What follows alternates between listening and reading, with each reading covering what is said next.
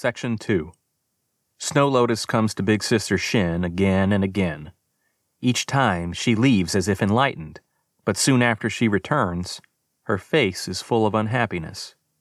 I can imagine the kind of troubles that someone like her must endure, but I can't help wanting to know more. I have many technical ways to satisfy my curiosity, but they all require that I set foot first in Big Sister Shin's room. I know that the only way is to become a disciple.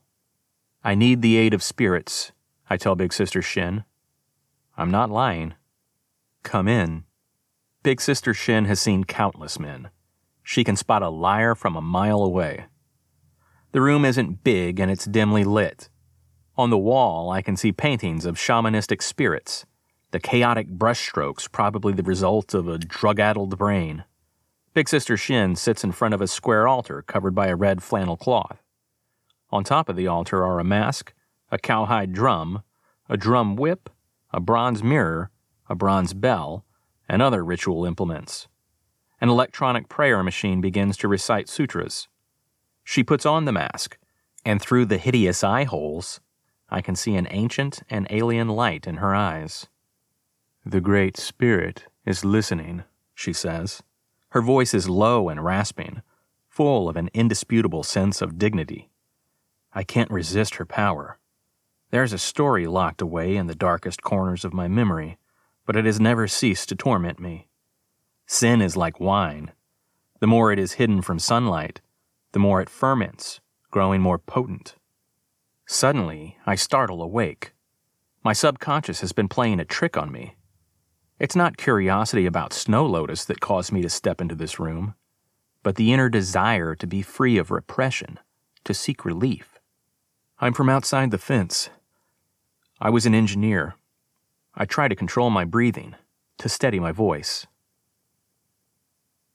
I'm from outside the fence. I was an engineer. Back in 1983, before I was born, a barbed wire fence 84.6 kilometers long and 2.8 meters high was built to divide Shenzhen into two parts. Inside the fence is 327.5 square kilometers of the Special Economic Zone. Outside is a wilderness of 1,600 square kilometers. They say that the purpose of the fence was to provide some relief for the border checkpoint between Hong Kong and Shenzhen. Before 1997, when Hong Kong was ruled by Great Britain, there used to be many waves of illegal border crossings. The Berlin Wall never truly fell. The fence and its nine checkpoints separated not only people and traffic, but also different systems of law, welfare, tax benefits, infrastructure, and identity. The area outside the fence became Shenzhen's mistress. Because of its proximity to the special economic zone and its vast tracts of undeveloped land, it attracted many labor intensive, though low value added, industries. But every time outside the fence was mentioned, a Shenzhener's first thought was of the deserts and Hollywood westerns, a poor, backwards place, where the roads were always under construction, where running red lights had no consequences, where crime was rampant and the police powerless. But history always surprises us with similarities. Shenzhen also had its own version of the taming of the West. In 2014, the government's decision to finally tear down the fence received unprecedented opposition. Shenzheners living inside the fence believed that they would be overwhelmed by migrants from the other side and suffer increased crime. But those living outside the fence opposed it even more. They felt that they had been abandoned by those inside the fence back when the special economic zone grew, and now that development had run into a wall due to the scarcity of developable space, they were now being exploited for their only resource land. If unopposed, Increased rent and prices would drive the low income population out of their homes. Young people even dressed up in Native American garb and tied themselves to the fence to prevent it from being torn down. The factory where I worked was one of the electronics manufacturers affected by the change. Every year we relied on orders from Europe, America, and Japan for augmented reality gear components to earn foreign currency. At the same time, our margins were being squeezed by the declining value of the dollar against the yuan. If commercial rent and wages also rose, then there would be nothing left for profit.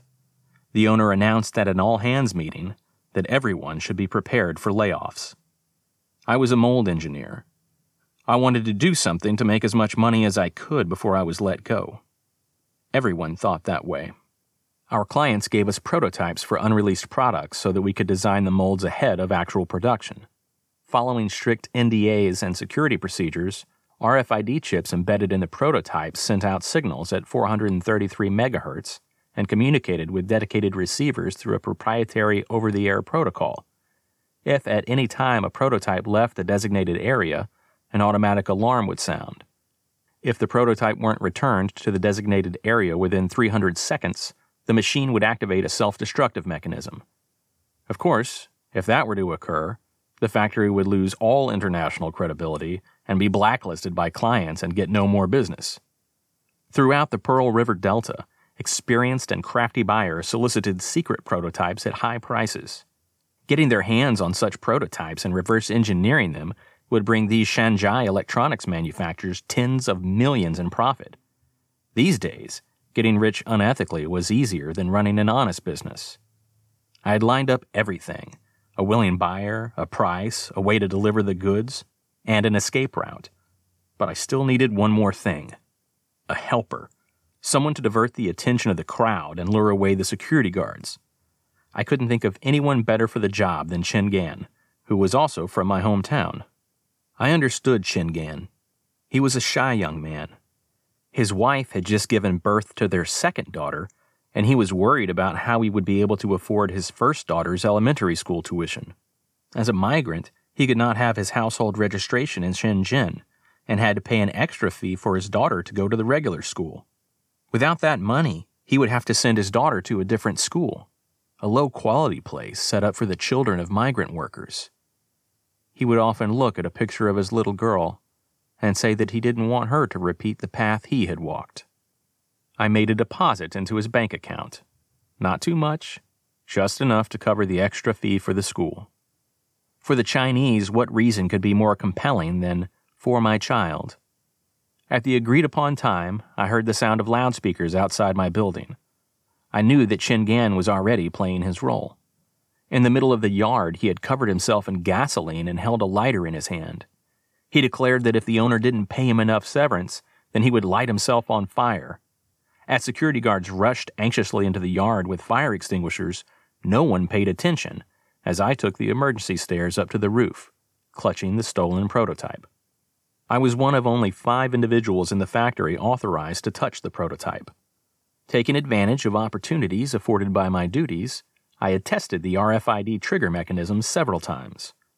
The logs appeared to only record the latitude and longitude of the device, but not the altitude. This hole allowed me to devise an effective method of delivery to the buyer. On the roof, the wind blew strong and cold, like the moment before the first drops of rain. Almost all the workers in the factory had congregated in the yard to watch how the self immolation drama would end. If the owner gave in to Chen Gan's demands, tomorrow hundreds more would be waiting for him, doused in gasoline but I'd known the owner for three years. He was the sort who would encourage Chen Gan to go ahead and use the lighter, and then he would light a cigarette from the smoldering pile of ash. A dragonfly like remote controlled helicopter approached from afar, humming, and landed on the roof. Following directions, I tied the prototype to the bottom of the helicopter. Unsteadily, it began to rise. I anxiously watched this fragile machine on which the lives of two men, and perhaps of even more, depended. The maximum communication distance between the RFID chip and the receiver was about 60 feet. The roof was already close to that limit.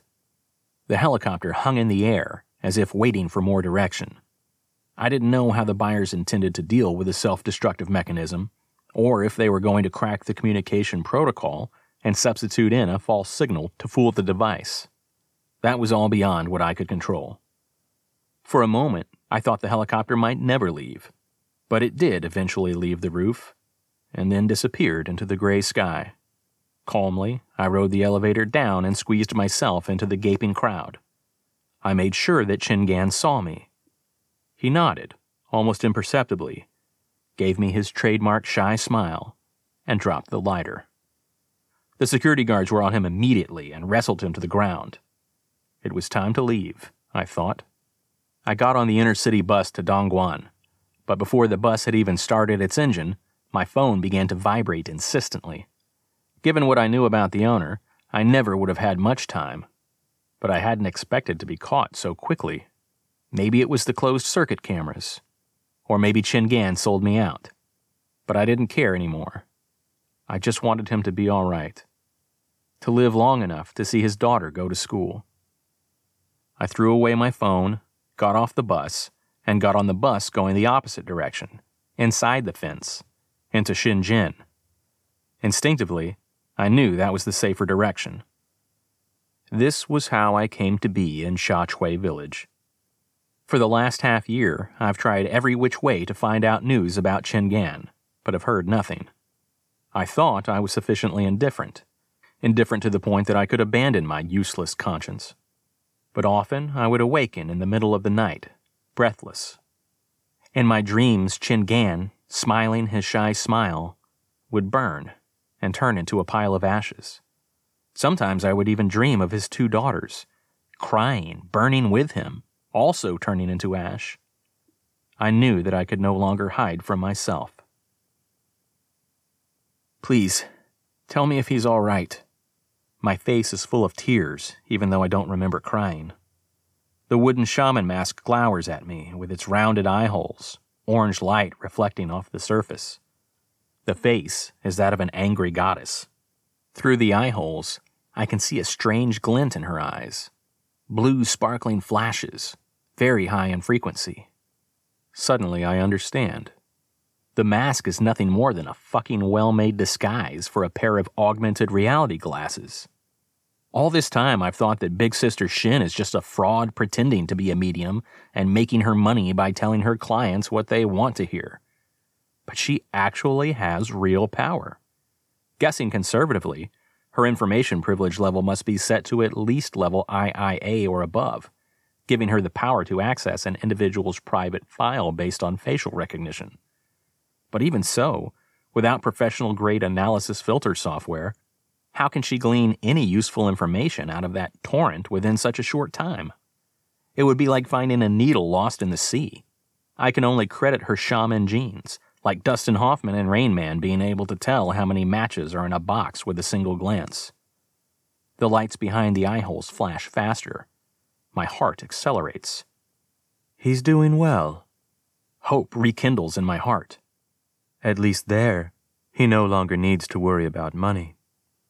Big Sister Shin points towards the sky. Then she adds, I'm sorry for your loss. I suck in a deep breath even though I was expecting it, now that the fear has settled into reality, I still feel a deep helplessness. The whole world seems to have lost focus, and nothing can be relied on. I know that in this world, there's only one thing I can do to try to atone, even if it will provide only illusory comfort for my conscience. I want a working bank account number for Chen Gan's family. Money was once my placebo. Now I no longer need it. It's dark by the time I leave Big Sister Shin's room. I look around at Shazui, where lights are just being turned on behind windows. People are bustling every which way, filling the air with hope. But my heart is like a dead pool of water. I open my hand. Emptiness. My subconscious has played another trick on me. I did indeed install the bug below the rim of the altar. I thought I was there for Chen Gan, but in the end, I couldn't forget about Snow Lotus. I smile a Shenzhen style smile